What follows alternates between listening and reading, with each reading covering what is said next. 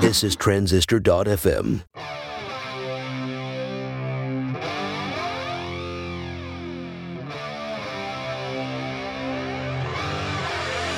Hey, folks, welcome back to the Product People Show.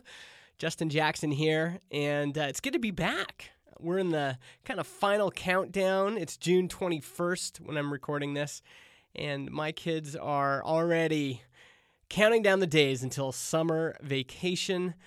Uh, the days are getting warmer, the days are long, and uh, it's a good time to, you know, you're out for a walk, you're out mowing the lawn, and I figured you folks needed something to listen to. So it's time to release this interview I did with Josh Pigford. Josh is the guy behind Baremetrics, which is uh, basically SaaS analytics on top of Stripe. And he's just been really good, especially if you follow him on Twitter. He uh, he's been doing these tweet storms where he's super transparent about you know how he's feeling about how much revenue his company's making. Um, he got these uh, this email from a kind of a well-known VC who is maybe chiding him a little bit, saying he wasn't earning enough monthly recurring revenue. And we get into all of that, the feelings behind that. It's a really great interview, and I'm including the whole thing all in one shot. I know sometimes I break these into two parts, not today. As for me, I'm working on a new book. If you've ever been stuck for marketing ideas for your product and you want to try something new, you want to try something that will get you above the noise, that will get you noticed, the new book is called Jolt. And it's a series of case studies on different companies that have done surprising marketing tactics that have worked. And in each chapter, you'll get a tactic that you can try and an example of a big company that's used that tactic and a small bootstrapped company that's used that tactic. If you want more info, go to justinjackson.ca slash jolt. Now let's get into this episode with Josh Pigford.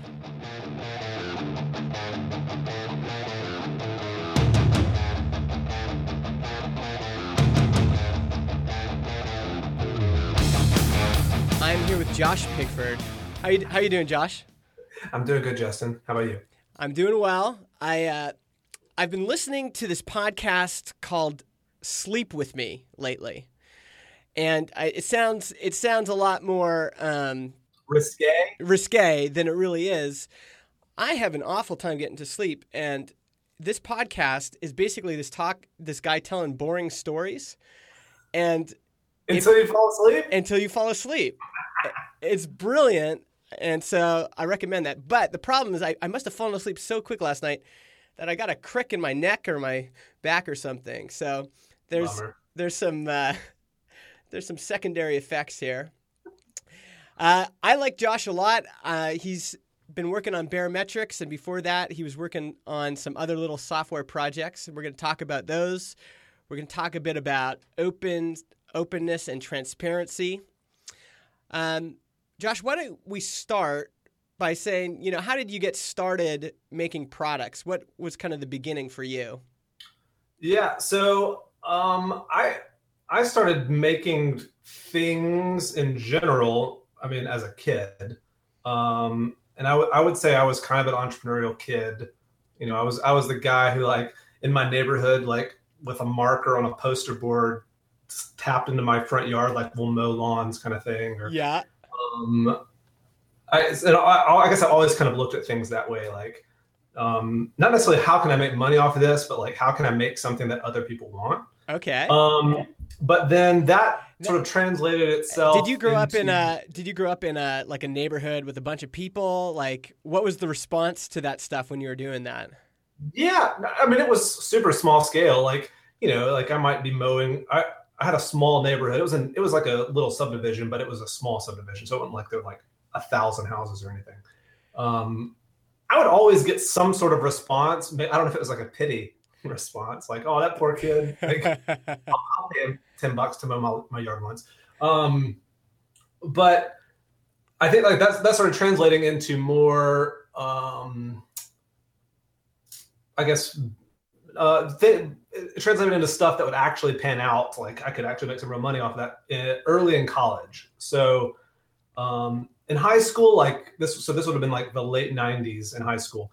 Um, was when I, like I started really getting into, into um, just like the internet and really kind of computers and stuff in general, like Okay. building computers and super nerdy things like that. Um, How did you get into that? What was what was the thing that kind of led you down that path? It was also like a making thing, like even uh, in, on the internet, like GeoCities and Angelfire and junk like that, where you know it's just like nobody. This is still early enough. Like none of my friends have a clue how to do this stuff. Yeah. and, I, and and really the web as a whole, like there's not a lot of stuff about how to do that stuff. Yeah. So I enjoyed just in general figuring things out. And uh, Can you share one one what was one of your early GeoCities or Angelfire sites about? So it would always be it would it was usually around like music stuff like band like like fan sites for bands. Um like i would upload like wave files that i had like ripped from the cds of like bands that i was listening to which was you know 100% illegal. But nobody right, Nobody cared back then. right. Yeah. um and it would take like five hours to upload one song. You know I mean, we're talking like dial up yeah. so, um, so like that kind of stuff, and I mean, I would even build like um, forums were a huge deal then. Like, so I, I was like big into like vBulletin, and like I enjoyed like the setup of forums. Like, Yeah. I don't know, like I think at that point in time, if I could have, if I could have gotten paid to like set up vBulletin forums, yeah. Yeah. Yeah. so I don't know. I just enjoyed like putting things together, and and that like kind of continued, and and I never. It was always like in this sort of unofficial. Like I never went into anything thinking like, and this is it. Like I've found what I'm going to do until I retire. Like it was just always like, ah, let's just see what happens. Yeah. Um, and worst case, I learned how to do something new, useless or not. Yeah. Um, so, uh, but really, like in college is when it really took off because I felt like I had, I don't, I mean, I didn't necessarily have more time, but it was like college was this good um, opportunity for me to like, I had a lot more freedom because I was out of the house. Yeah. Um, but at the same time, I didn't have so many responsibilities that it kept me from doing anything. That's right. And what were you Uh, taking at college? So I was, well, I didn't really figure out what I was going to major in until like the second half of my junior year. Okay. I was a bunch of different stuff. I mean, I started off in like communications. I was like a business major for a month. Okay. Um, but eventually, like as for the communications degree, I had to take like a graphic intro to graphic design class, yeah. and something clicked. And the the professor that was teaching was like, "Man, you look, you should do this." Huh. And I did, and I and I like it worked really well. I that's that was like I was never like an artsy kid, but like UI design um, really struck a chord with me. Gotcha. So that's what I ended up with, with to like finish my degree in. Gotcha. So you're in college. You're figuring out some stuff about yourself. Yep. And now you've got some entrepreneurial stuff going on too.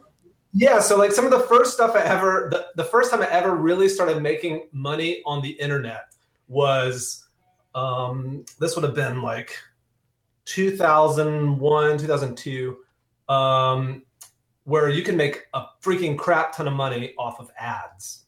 And uh, so I think the very first site that I ever built where like I made some sum of money from ads was uh, reallydumbstuff.com. It was a was a site that I had, and uh, it was just like a stupid directory of like links to dumb stuff. And um, I'm sad that there's I- nothing there right now. I have no idea what's there now. It could be it's dangerous to visit any of this stuff at this point. I don't Mhm. own that domain at all. Yeah. Um, then I followed that up with uh, the even more profitable reallyfunarcade.com. Um, and what, was on Really Fun Arcade? man, just it was like mini. You remember Miniclip? Yeah. Uh, there's like miniclip.com. Yeah. and they had all these just flash arcade games that you could embed on your website Yeah. and i would just and they weren't the only place that did that so i would just found all the places and again like it's this directory of all these different online games that you could play Yeah. and uh and i, I mean i was making at that point i was probably making like as a you know uh, sophomore in college like uh, maybe 500 bucks a month off ads or something like that Wow. uh, and then I ended up selling that thing for like a few thousand dollars or something like that. Yeah. Um, but then there was, uh, man, I had a I don't know what it was with directory sites and add this chunking ads on. There was a site called Tutorial Outpost that I had. Okay. Uh, it was even bigger, like just link, links to things that like Photoshop tutorials and Yeah. Illustrator stuff. And uh, and I was Tutorial Outpost is still Photoshop tutorial. But I think it's like a blog now or something like that, and it hasn't been updated in a long time. Yeah, yeah. Yeah. So I was at one point at before I sold that thing off. Um, I was making like I think close to five thousand dollars a month off ads. Wow. Um, and it's just insane. Like the heck, I'm not doing anything. And Yeah. I'm making thousands. I'm making like really good money, especially for doing nothing. yeah, and you're like 21 right now, or At this point, at the time that it was doing its best, I was um, that was probably 2005. I mean, I had it for a few years, and yeah, I was probably 21. 21. Okay. See, stories like this piss me off Yeah. because I was I'm 35. Uh, you know, I was on the internet right when Mosaic came out. Uh, by the way, is there an echo on your side? no, am I echoing? Uh, I'm echoing, but it's okay. So Okay. eh, this always, I was on the internet, I was doing stuff, but then there's guys like you that figured out I could do this and make and put on ads. I could do this, and so how did you figure that out? Did you just get lucky? Did you see someone else doing it? What was it that like I was building websites, but Yeah. I, I was, and I had a, a website where I was reviewing music, and uh, bands would send me music to review. Yep. But I wasn't, I never clued into things like ad revenue and things like that. So how, what, how did you figure that out? I think, I mean, so some of those things, like, okay, so you think of like music reviews. I too had a music review site, and and bands would send me stuff, but I never could figure out how to make money off of it. Yeah. And like, I think those other sites, like really fun arcade and really dumb stuff and tutorial outpost, I, I wasn't like passionate about any of that at all. Yeah. But it was sort of a like I was teaching myself how to program one, Yeah. um, but then on top of that, it was like, I mean, I might as well try to make some money off this. Like, how would one make money off of these? And I think certain things just lend themselves to, uh, you know, being more profitable. Like a music review site is a bunch of, I mean, bands who have no money, um, like followed by fans who have no money Yeah. like the, so this wasn't like a good way to like you couldn't make money off ads off that and ads was like a super easy copy and paste yeah. way to start making money But what was driving you? Like, because you were driven to make money. right Um, what was that? Where was that drive coming from? I think that was just that's just like part of me. Not in like i i'm not like a like a money hungry guy but like uh i get to me like money is a validator to some extent. And so um i probably craved the validation of that. Like that was like a success metric for me. Yeah. um i don't know that i would have like could have called it that at the time but like uh that was like this positive feedback loop of like do a thing get more money from it Yeah. and so that okay i'll keep doing that and Yeah. like so just the the reward for that was uh, really quick What's interesting is that you've you use that metric later on as well with some of your other projects. Like sure like it seemed like you learned this lesson early. Like I could I have a music review site that makes no money. I have these other sites that make a lot of money and I'm going to, you know, focus on these and that's going to be what validates kind of where I put my time. Is that Sure. right? Yeah, absolutely. That's absolutely right. I mean, you know, I think like I mentioned there's a handful of sites, but I mean, in reality, like there were probably a hundred plus like random stupid ideas like that I could not make any money off of. And, uh, and some of those stuff, some of the, but other things like they took off and led to other things like, and they weren't just stupid, like let's plaster ads on it. Like I, I did try to like get, I found, I mean, I, each sort of step that I took, I was, uh, leveling up to some extent, at least on my like from my point of view, in terms of um, oh I don't know, like classiness, like you know a, a directory of dumb stuff is like on the low end. It's, I mean it's not at the bottom of the pile as far as like lack of class, but it's not near it's nowhere near the top. So like I felt like each time I took a step, I was like, you know what, like let's take the things I've learned and like let's try to do something maybe more meaningful or useful um, maybe that doesn't translate to more profitable, but at least I'll sleep better at night and Yeah. enjoy myself. Yeah, totally. You broke up a little bit there. Maybe just check, make sure you don't got Dropbox running. You're fine now, but I just want to make sure. You know, we'll we'll, we'll stop for one intermission here. I'll, I'll close some random stuff and see what happens. So, you're in college. You're working on these things. You're making some money. What happens next? Uh, you're 25 at this point, at the height of your of your internet ad career. right, right, right. Uh, what Uh, hap- at some point, it starts crashing. Okay. Yeah. So I mean, you know, I mentioned like at the peak of like ad income, I'm making like five thousand a month. There comes a this is up until like that stuff starts hitting the fan. Yeah. Um, and there comes a point where you it's very hard to make money. But so in this time frame, I had um, a site that I'd started in college called the Apple Blog, which uh, I didn't at the time consider myself a writer. I didn't enjoy writing. I didn't enjoy um, reviewing products or anything. But I had just switched from PC to Mac, and like at the time, especially like in college, like what I would do is like, oh, let's make a website about it. And so that I, I started this blog and convinced lots of people to write for me um, for free. Okay. and and then that just grew and grew and grew. And and same thing at that point you could still put ads on things. And so um at that point i wasn't i was doing other stuff too like doing design and dev consulting. Okay. so that was a big chunk of my income that uh also allowed me to to sort of experiment with things so like the apple blog at the time i wasn't making personally much money from it but there became a time when it started making money where i was i started paying all my writers so so it's like this was turning into its own little business and uh, maybe it's not profitable for me at the time um, but it was able to i could, could keep the business running because i had lots of other things going too Yeah. And so you graduated from school, you started doing dev and design consulting. Yep. Um, and and one thing I've kind of gathered is because you mentioned graphic design and UI design, but in the somewhere in the midst of this, you also taught yourself some programming, right and you've all, obviously always had a little bit of a business bug. So you really have your hand in a bunch of things. Uh, when when you introduced yourself, did you say I'm a designer, I'm a developer, uh, I'm just doing a bunch of internet stuff? What would you say? that, that i mean so i've been i've been doing this for i don't know if we include college 15 years.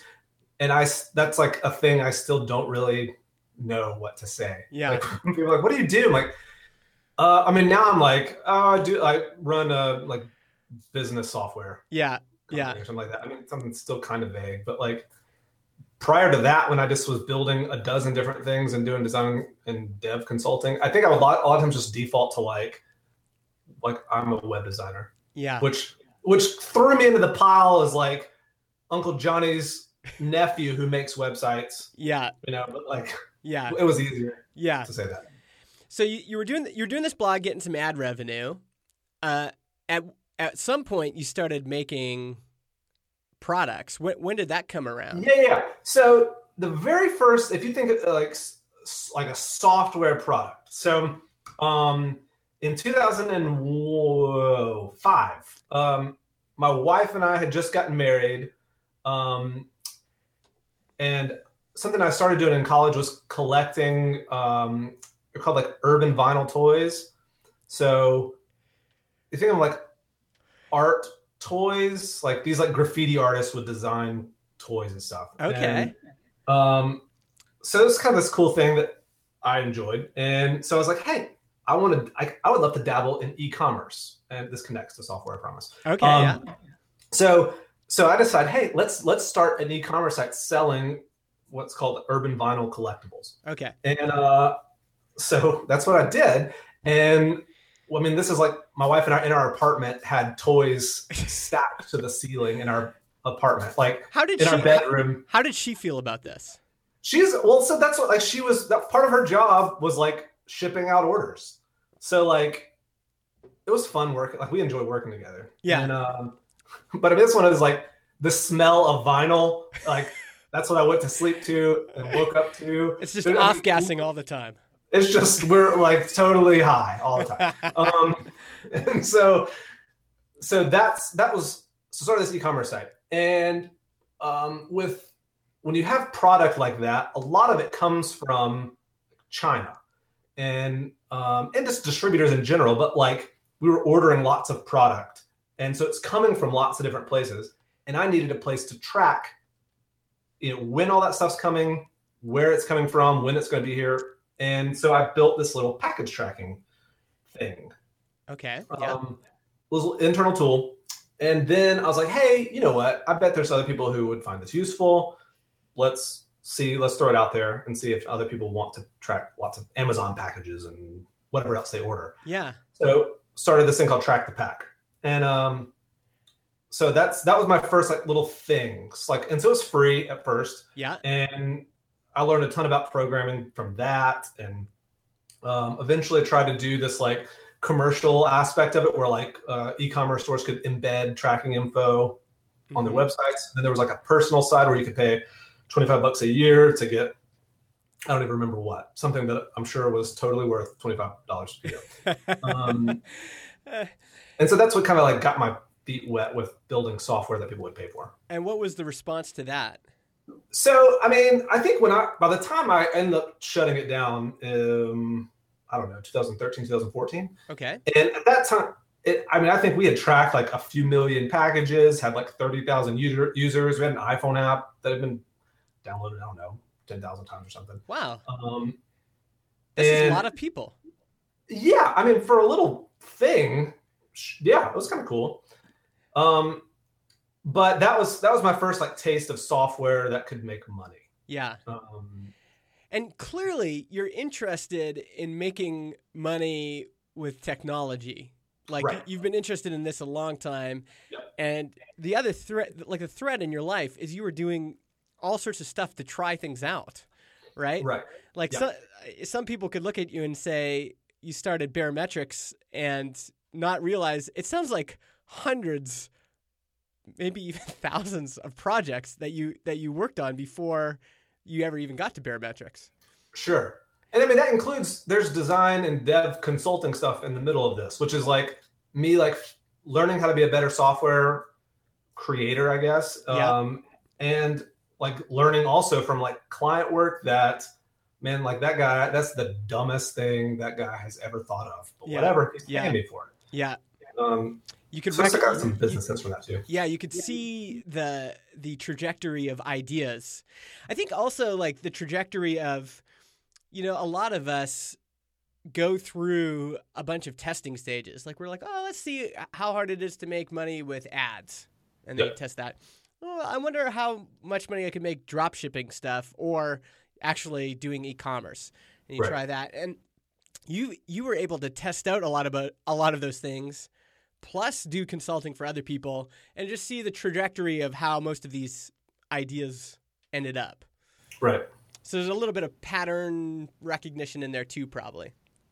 I would say so. I, I figure I could see from other people's mistakes, whether it was the idea or just like execution, Yeah. figure out what was a bad idea.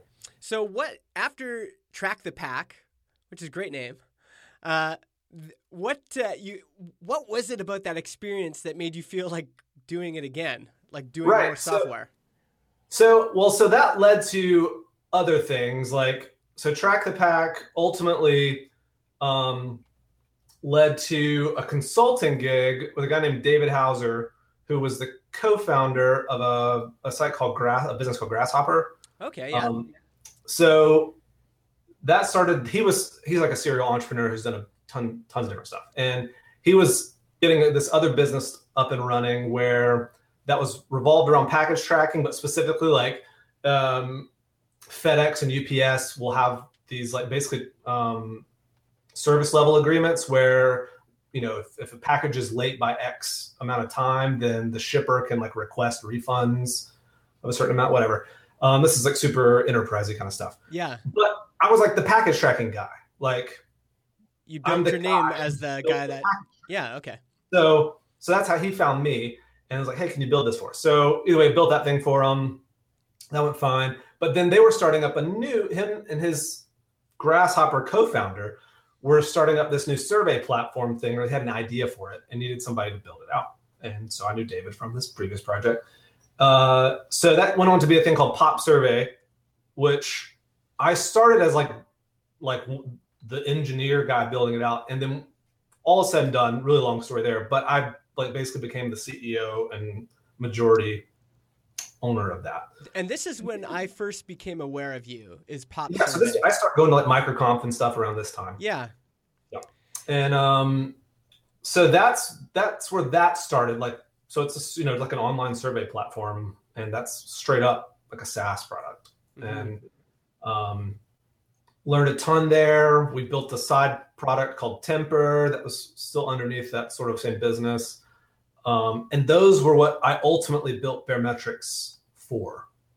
Like that, those prompted my own like itch of needing the metrics. Yeah, and and maybe for people who have never had to, who have never worked for a SaaS company or have never had to calculate those metrics, explain why that's a pain point. What were you noticing for yourself or with other people that made you think, ah, this is this is a pain in the ass? Right. So to get things like uh, so some like key metrics for a subscription business are like monthly recurring revenue, the lifetime value of a customer churn. Those are kind of like the big ones. And uh, to calculate all those, there's I mean, there's lots of different ways to do it and ways to go about it, but most people end up doing it in like a big hairy spreadsheet.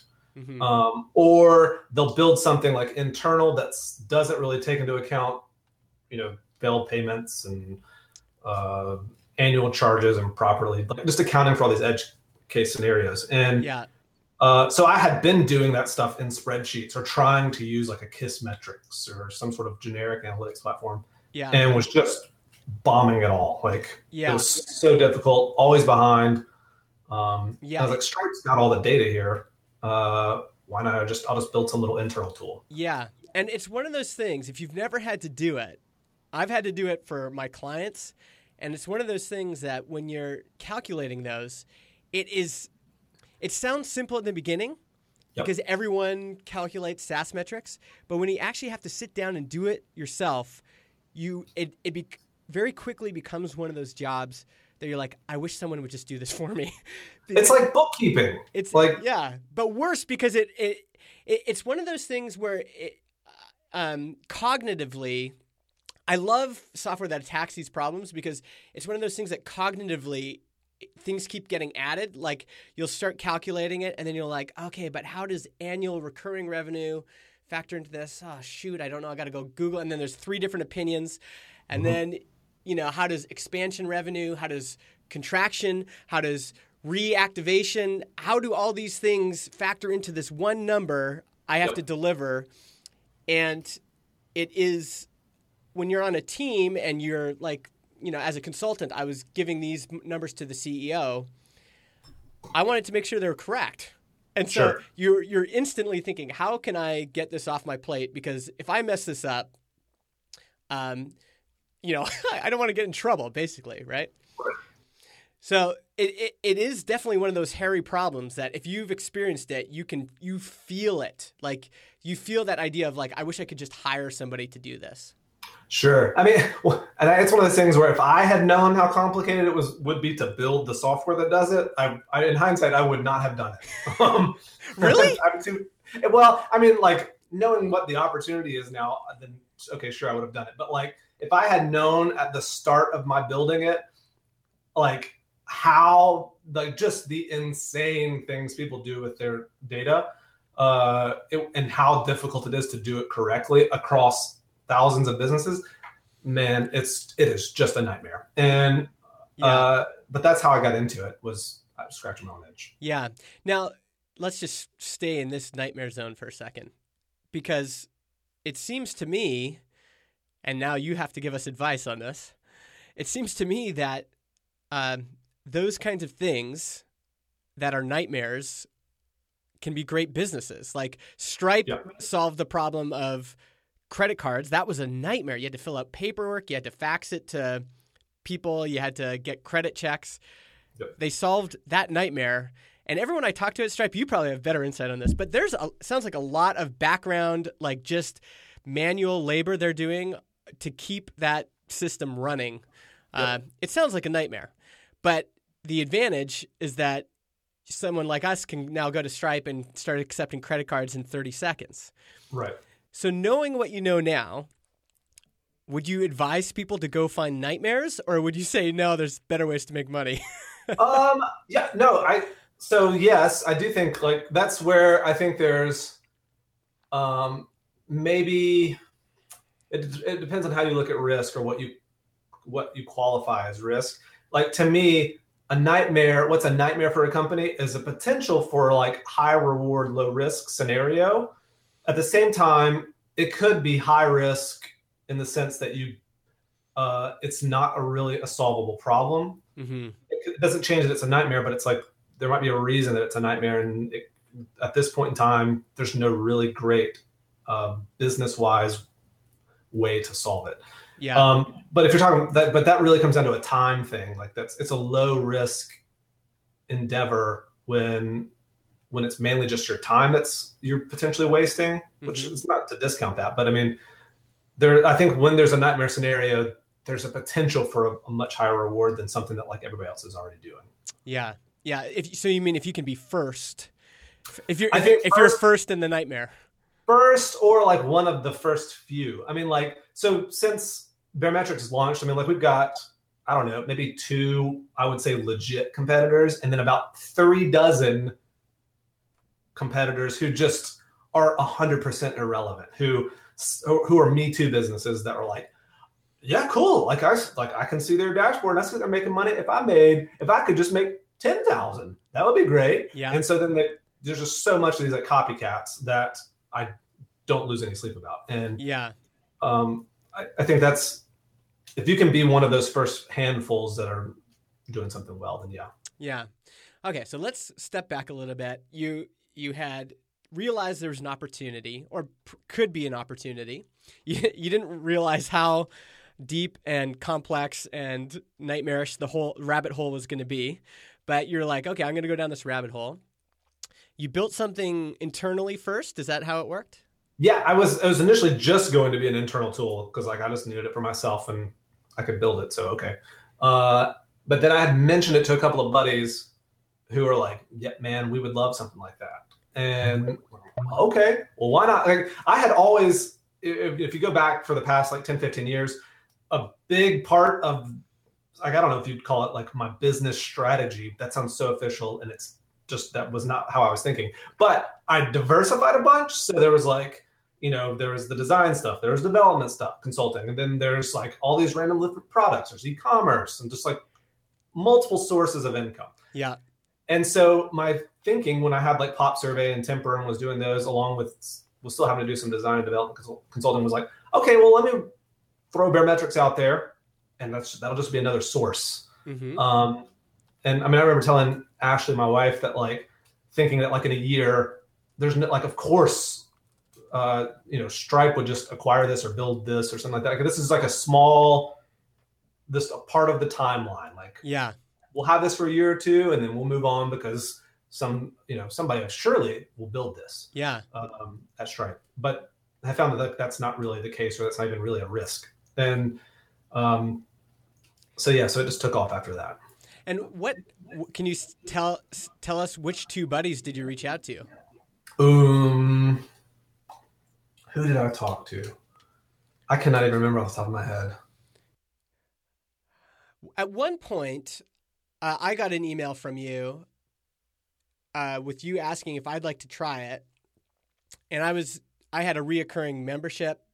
Uh, well, I still do, uh, but I couldn't use it at the time. But at what stage did you start doing that kind of outreach, where you were emailing people that you thought, yeah, this these people might be able to use this? Right. So I so the very first thing I did was like I had started writing, started posting on Twitter, just like, hey, I'm building this thing. I was sort of like tweeting it as I was building it, and uh, and that that on its own. Well, okay. So pr- prior to that, I started asking. I asked maybe two or three people that I was in like a, a chat room with with other entrepreneurs, and I think that's where I found the first couple. I don't even remember who they were. Um, but then after it was like, yeah, like this could be useful to other people, I started tweeting about it. Like, okay, I'm gonna turn this into a thing, like an actual product with a name and a logo. And um, and so at that point, I start I was getting like people saying, "Hey, I want to use that." Like I wasn't even asking for people. And Yeah. So, but then after I launched, I started. I probably I don't know within two or three months of launching, I started like manually reaching out to people via email, um, who were who I, I could tell had Stripe embedded. Like it was just like a JavaScript thing. Gotcha. You, you you were able to go and view source and see what's going on. Right. Yeah. Right. So I did that for a little while. It wasn't super effective, um, but tried it. And how did you know that you had something that was worth pursuing? At what point were you like, okay, because you were still building it, like that early validation was coming in, but you were still building it. At what My- point did you were you like, okay, I'm really going to invest in this? Well, I mean, day one, my first, our like the very first Baremetrics customer was a two hundred and fifty dollar a month customer. Like that was my first sign up, Wow. I, so I was like, ha, woo, woo, Yeah. like just and I've tried, like I just threw the two forty nine a month on there for like kicks. Like, okay, we'll put this on here like a price anchoring thing, so the rest of them look really cheap. yeah. And uh, and that guy signs up, and I'm like, yes, like this could work. yeah. And uh, and I think I had we had a couple thousand dollars in MRR within the first I don't know month or two. Okay, so let's just So- pause. Let's pause here because using your your traditional Josh Pigford metric, which is partly, it sounds like you you evaluate projects based on monetary traction. Right. So, what was it about that? Because you got two hundred fifty dollars the first day, but then it was like a month or two until you got to, you know, a couple thousand or a thousand. You said. Yeah, it's probably a couple thousand. Yeah. So, how were you feeling about that? You felt like this is enough because I mean, compared to consulting, that's nothing. Sure. Uh, what was it? Were you comparing it to pop forms and temper? Like, what was it about this that was making you dance around and, you know, tell your wife, "We got 250 bucks," and Right, were right. excited? I think because the other the the products I had like PopSurvey and Temper were like I had spent like a couple of years on those at that point, and I think grand between the two of them was making like maybe at their best I think was like probably seven or eight thousand a month. Um, so like not much, and I was like within you know say a month at like two thousand of that. Yeah, Whereas like those I'd spent, it took me a long time to get two thousand dollars with those, yeah, and so that's when I was like, "Dude, hmm, I should spend some more time on this. yeah. And so by February, so I launched the first version of Baremetrics in November, Okay. and by February, so was that three months later? Uh, I real I think I was at, I don't know, maybe four thousand a month or something like that, three or four thousand. And I think at that point, and the, the growth was I was doing I don't know thirty percent month over month growth or something like that, Yeah. which doesn't mean a ton when you're making small amounts of money, but it was still like super encouraging that it was not just like these huge spikes and then things would drop. I mean, it was like it was steadily growing. yeah. And so at that point was when I was like, yeah, I need to focus on this. Yeah. And so that was when I made that decision. And h- why did you switch from going? What made you feel like you could switch from going? Ah, this is just going to be a part of my overall revenue pie because there's too much risk. Someone's going to build it. What made you think? Okay, I'm going to actually double down on this. Yeah. So that um, conversations one with Stripe, like just talking through what their roadmap was and like their commitment to Baremetrics and like making their ecosystem grow and like not wanting to like just crush everything that was built on Stripe. Mm-hmm. Um, and I mean, I was taking a little bit of a leap there, taking them at their word. Yeah. Um, but kind of took that for and like said like, okay, like we'll stop. Let me stop doing consulting stuff, um, and let me stop. Uh, you know, I'll sort of pause PopSurvey and Temper, and look at selling those, and uh, and then just focus on Baremetrics. So I mean, it was a bit of a risk. That was probably one of the riskiest moves I took Mhm. uh, or I've taken at all and like sort of career wise was saying I'm not going to diversify. yeah. Yeah. Yeah. Um, Felt with it. if we have time, I'd like to get back to that. Um, Sure. The at one point, um, it seemed like a significant event was getting Buffer as a customer. Yep. Uh, so we're in February now. At what point did that come along? So that was um, so MicroConf that year was in April, I think like maybe early April. Uh, so that was 2014, um, and I, I spoke at MicroConf that year, um, and was just like I had uh, we had so we had the public dashboard. I had already made our stuff public. Okay, yeah. Uh, in February of that year, and so I started talking with Hiten Shah, um, who at the time was still doing KISSmetrics. Um, and he was, and so he's an advisor to Buffer, and Buffer was at this time also super known for like they're already known for their transparency stuff. Yeah. So he's like, "Hey man, you should get them to make their stuff public through Baremetrics." I was like, "Hey, if you can hook that up, yeah, let's do it." So sure enough, like after MicroConf was over, like the day or two later, he does an email intro to Joel and Leo, and they were 100% on board with it, and we did it. And so by, by the end of April, they were on board and had their like you know buffer.baremetrics.com. Gotcha. So this happened pretty quick. If eh, let me see if I can get the timeline right. You launched November 2013. By February, you're doing four thousand dollars in MRR, mm-hmm. and April you speak at MicroConf and then end of April, buffers online. Right. Yeah, and I think by the end of by the end of April, we were like this is even pre-buffer. We were already at like I don't know seven or eight thousand dollars in MRR. I mean, like we were still growing at a solid clip. Um, oh, I say we. I mean, at that point, it was still just me. It was still you. Uh, yeah. Um, but then Buffer came on board, and they have a ton of data, and they're just so they're they're largely like a B2C company. I mean, not super consumer, but I mean that's they have just lots of tons of low paying customers. Yeah, lots of prosumers. Right. And so there's just from a purely data like pure data standpoint, they had a freaking crap ton of data. Yeah. And I was not prepared for that. like, I've done a bunch of dev consulting, but I would like not on like with like high, like large amounts of data. Yeah. Were they on the two hundred and fifty dollar plan? Well, so we, I mean, the deal there was that they were free customer. Free customer. So you're taking a risk here. I'm taking a risk from a marketing standpoint. Yeah. And uh, and it sounds off. like it sounds like from a like a DevOps standpoint too, though. Oh sure.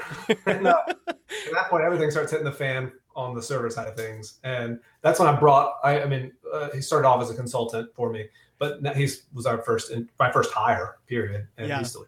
Um, so he's oh man, that was like April, May, June of 2014 was a whirlwind um, of like me trying to put out fires, and that's also when ultimately like Stripe approached us about putting money in, and that took off more hiring. I mean, there's just a whole bunch of stuff that yeah. happening a few and months after MicroConf. So Stripe in that period invested.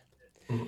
Now, one thing we're going to talk about and m- maybe now's a good time to s- at least bring it up, is um, there was, I, I remember you launching Baremetrics, and it just felt like a bunch of us were not only like cheering for you, but also like you at for a while it was like Baremetrics is like uh, a bootstrapping unicorn. Like this yeah. is the company. Josh has been launching little projects forever. Nothing really took off. All of a sudden, he's seeing this thing that's taking off, and there was a bunch of us that were watching it, going, "This is amazing! Like this is the guy that's living the dream that everyone wants to live." Right. Uh, and you're doing it in a very transparent way. And then you also were one of the first, uh, especially in the the the the bootstrapping community to introduce this idea of I'm going to bring on some investment. Uh, mm-hmm. There wasn't a lot of other people that had done that. So maybe just talk about at this phase how are you dealing with the attention? Now there's probably some copycats coming around. What what's your feeling at that point when everyone is like paying attention to you? Everyone kind of you are kind of the the representation of you know thousands and millions of people's dreams. You know they they they want to do what you're doing. What's yeah. the feeling when you're in that situation? Um, I don't know that I. I mean, I think I was still knee deep in like putting out fires. So like, I didn't notice it a bunch, or like I probably didn't even think much about it. Um, I think I until until like the prospect of us taking on some money, like that was one of the hardest things. Actually, was like making the transition from purely bootstrapped and having like that whole community sort of like being like a being a strong advocate for Baremetrics, um, and then consciously making the decision to not I mean, to like to take on. So we took on five hundred thousand uh, in in that summer, 2014, mm-hmm. and uh, so I mean that's not an inconsequential amount of money. I mean, yeah. that's not like a kind of thing. Like that's that's a decent chunk of change. Yeah, and and that changes stuff about the business. And I mean, we still, uh, you know, uh, terms of that were really good, and we didn't at this point have. I still have 100 percent ownership of Baremetrics. I mean, like it was a it was the right decision for us. Um, and a lot of private conversations I had because I, I was super concerned about this, like what would the reception be from like this bootstrap community that I've been a part of for years? Yeah, and for me the, to the religion, not, the religion is yep. any sort of investment is bad, right? Um, and, and yeah, and, and like I was concerned because I had seen like the dogmatic side of it, the negatively dogmatic side of people like taking sides and you know like just constantly bashing any sort of like investment and uh and it's like knowing that i had been like a, this part of this bootstrapping community and like i was now not i felt like i was probably gonna like kind of get kicked out of it mm-hmm. to some extent I, maybe by default because i'm no longer bootstrapped in that in the literal sense mm-hmm. and so but i mean i had conversations with like a lot of people that privately with um, big like bootstrapping people that everybody in the bootstrapping community would know, and like the support from them was solid, and like I felt 100% good on the on like that decision. Mm-hmm. Um, and I don't think I would change it, uh, but I mean it it changed the dynamic as far as like the community that I was involved in. Yeah, yeah. Um, I mean, there's a bunch of ways we could go here. That one, just a sidebar, is that a lot of people don't realize that there's a lot of these privately owned companies, no one knows how much their grandma lent them. No one knows how much uh, line of credit they have. No one knows. You know, there's a bunch of things people don't know uh, because they're privately owned. And so I think you always have to be careful about the religion of anything. Um, and I mean, I've definitely, uh, my buddy Kyle Fox and I always get into debates about this. I've definitely been more on the side of not taking investment but the the whenever something gets kind of dogmatically you know religious and people taking sides there's probably a lot more of gray than people than well, people know. right. And i well but I, and I think like the problem is the people that usually chime in are people who haven't experienced the, the alternative of it yeah. at all. Like i mean i i haven't taken on like twenty million dollars in VC funding or anything like that. I can't relate to that, but like I've experienced both sides of that coin. Like I, I can tell you what the downsides are of taking on somebody someone else's money. Mm-hmm. Um, I can tell you what the downsides are of like just purely bootstrapping it. But I mean, like it all comes down to what what like you kind of want to do with the thing, and right? So, like, so in retrospect, because you said it did change the trajectory of the company. Right. What, how do you feel about it now?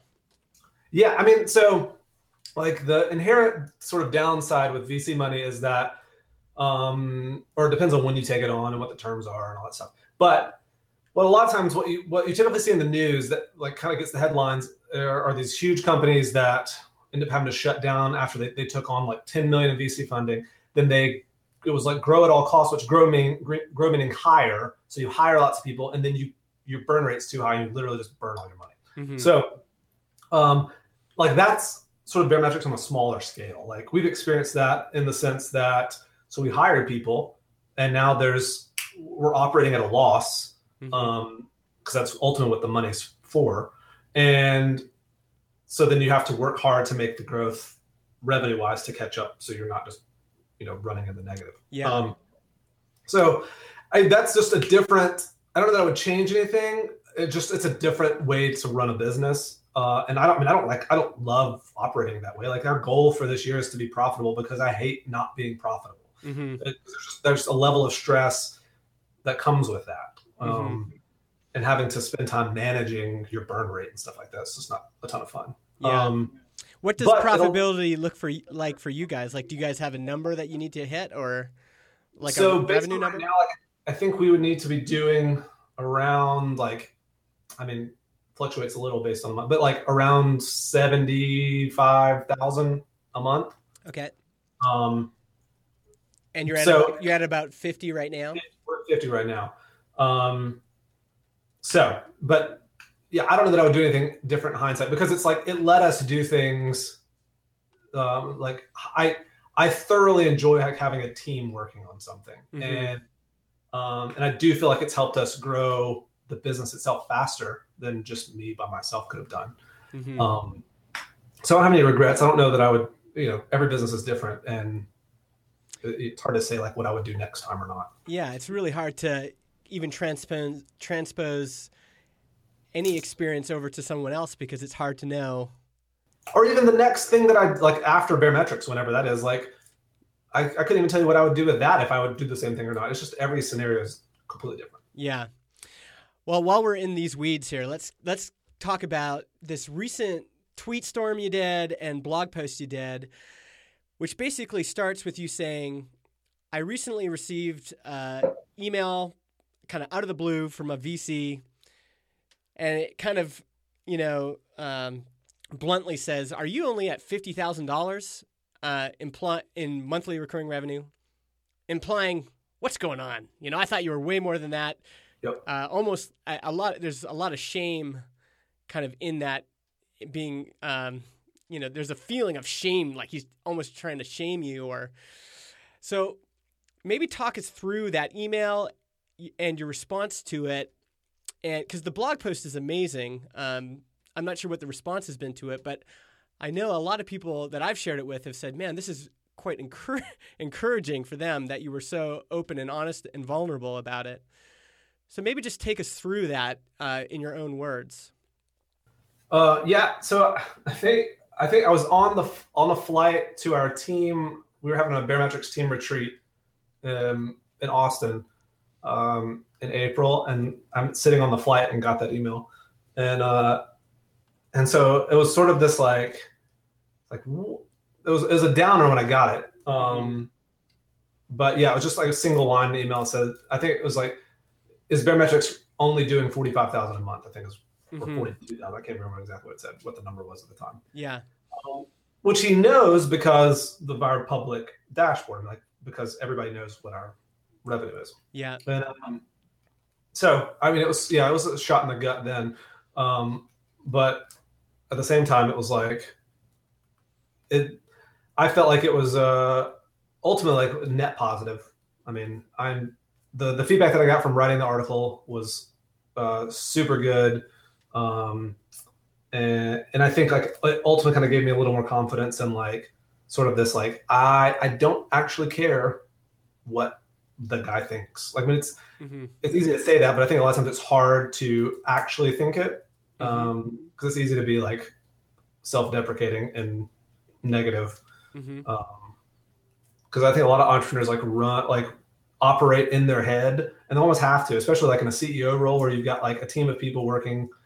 Um, I mean, they're working for you, like you're the boss, Mhm. and so a lot of things have to happen in your head, and so you end up getting stuck in your head a lot. And uh, and so writing for me is a way to get that out. And so like write, being transparent actually helps with that a lot because I'm able to like verbally process Yeah. stuff. And how did you? I mean, I think one of the things that we don't talk about very much. There's kind of uh, we're in the tension of two things.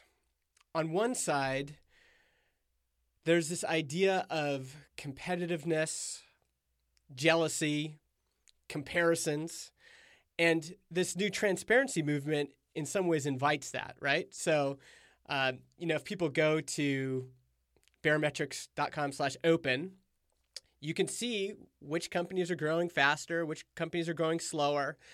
Uh, and it might even it might be unfair to make comparisons to other companies, but we do this all the time. We compare ourselves to other people.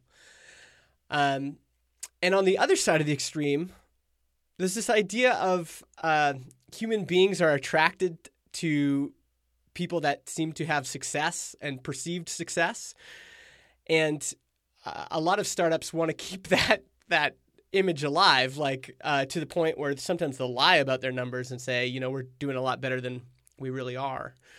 How have you processed some of that? Um, I don't know. I mean, because we've been so open from the start, there's not a whole lot that we could even like fudge to say. I mean, I, we could I could say that we're doing really well and that we're profitable and like money's not tight, but that's not the case. Like money's tight, and so we're having to like work hard to become profitable. Mm-hmm. Um, I don't know that I get. To me, that there's just nothing to gain in the long term by like acting like things are cool when they're not. Mm-hmm. I don't know. I mean, I get why people there's um you know you mentioned like shame like people don't like feeling like I failed or I'm not doing well or like I've thrown this stuff out there and it's just not sticking. Like nobody cares mm-hmm. about the thing that I've done. That's hard, but like it's even harder to like act like things are fine and then when there's literally no denying it, when like you have to shut the thing down, mm-hmm. well then at that point like you've gained nothing by like faking it. How do you deal with the or do you even have the urge to compare yourself to other groups because in some sense that has motivated you. You compared this project to your other projects and you were like yes i'm going with this one because i can see how this is different.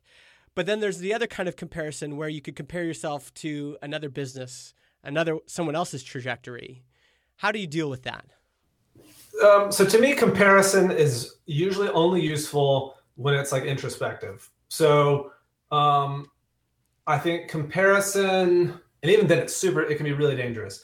Um, like I don't compare myself to other people. Like I compare myself to myself um, from like a historical standpoint, or like, like, hey man, I, like I, Josh, you've put in a ton of work on this thing in the past, um, and it didn't pan out. But like you've put in a ton of work on this thing, and it is panning out. So like, that's the thing you should probably focus on.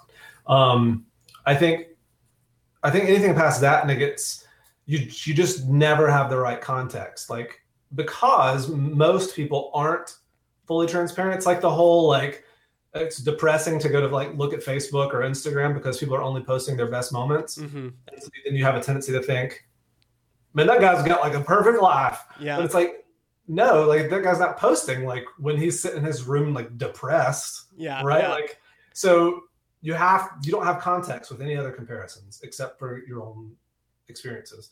And to me that's a huge benefit to trying so much stuff. Like um, i had a talk that i gave once about like shipping and killing things fast and frequently. Mm-hmm. and like the importance of just trying and trying over and over and over and over because it gives you this like baseline of what you might be capable of or like what's good for you or like how to compare yourself as you've made progress or not made progress. Mm-hmm. and that's that's the only time that you've got full context. Yeah exactly. That's a great place to end it dude. I thanks so much for taking the time to chat today. Yeah for sure. Thanks for having me. And if you folks want to check out there, there's i'm the kind of guy that i buy services relationally. I, I, I like to invest in companies and people that I trust, and I think that have an ongoing kind of relationship with their audience. And I think Josh and his team have done a great job at that.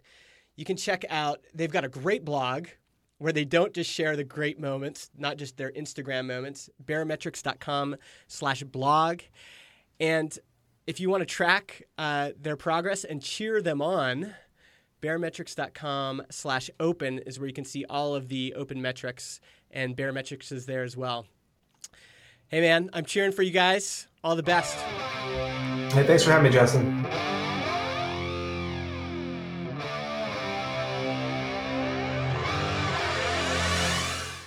All All right, that's it. Thanks for listening, folks. Hope you got something out of that. Uh, thanks again to Josh for doing the show. And if you want all the show notes from this episode, productpeople.tv slash 79. You may have noticed that I've switched podcasting hosts and the website is now new. And uh, to get to any episode, it's just productpeople.tv slash and then the episode number. So slash 79 for this one. You want to follow me on Twitter or interact on Twitter or ask me a question on Twitter? I'm at MI Justin. That's the letter M, the letter I, and Justin. Be sure also to check out my new book. You can download a free chapter of Jolt. Go to justinjackson.ca slash jolt, J O L T, and uh, let me know what you think. You can also email me words at nerdnorth.com. Uh, and if you haven't checked it out, um, I have another podcast called Megamaker, megamaker.co. It's basically the story of my journey as an independent product creator. And if you're in that boat or you want to get into that boat, you might like it. So, megamaker.co. I just realized we've been doing this show since 2012 when Kyle Fox and I started it. And I'm hoping to release new episodes every month. Uh, not as much as I used to, but you should stay subscribed because there are new episodes coming. I've got some recorded. Also, if you've never left a review on iTunes, that would be amazing if you did. Just go to iTunes, search for search search for product people, and uh, click five stars. It's as easy as that. You can also leave a written review.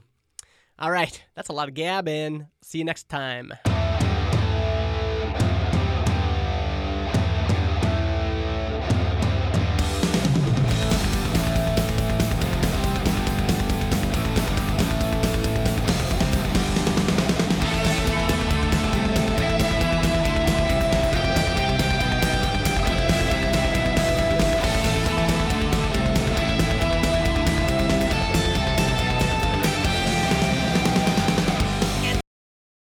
Podcast hosting is provided by Transistor.fm.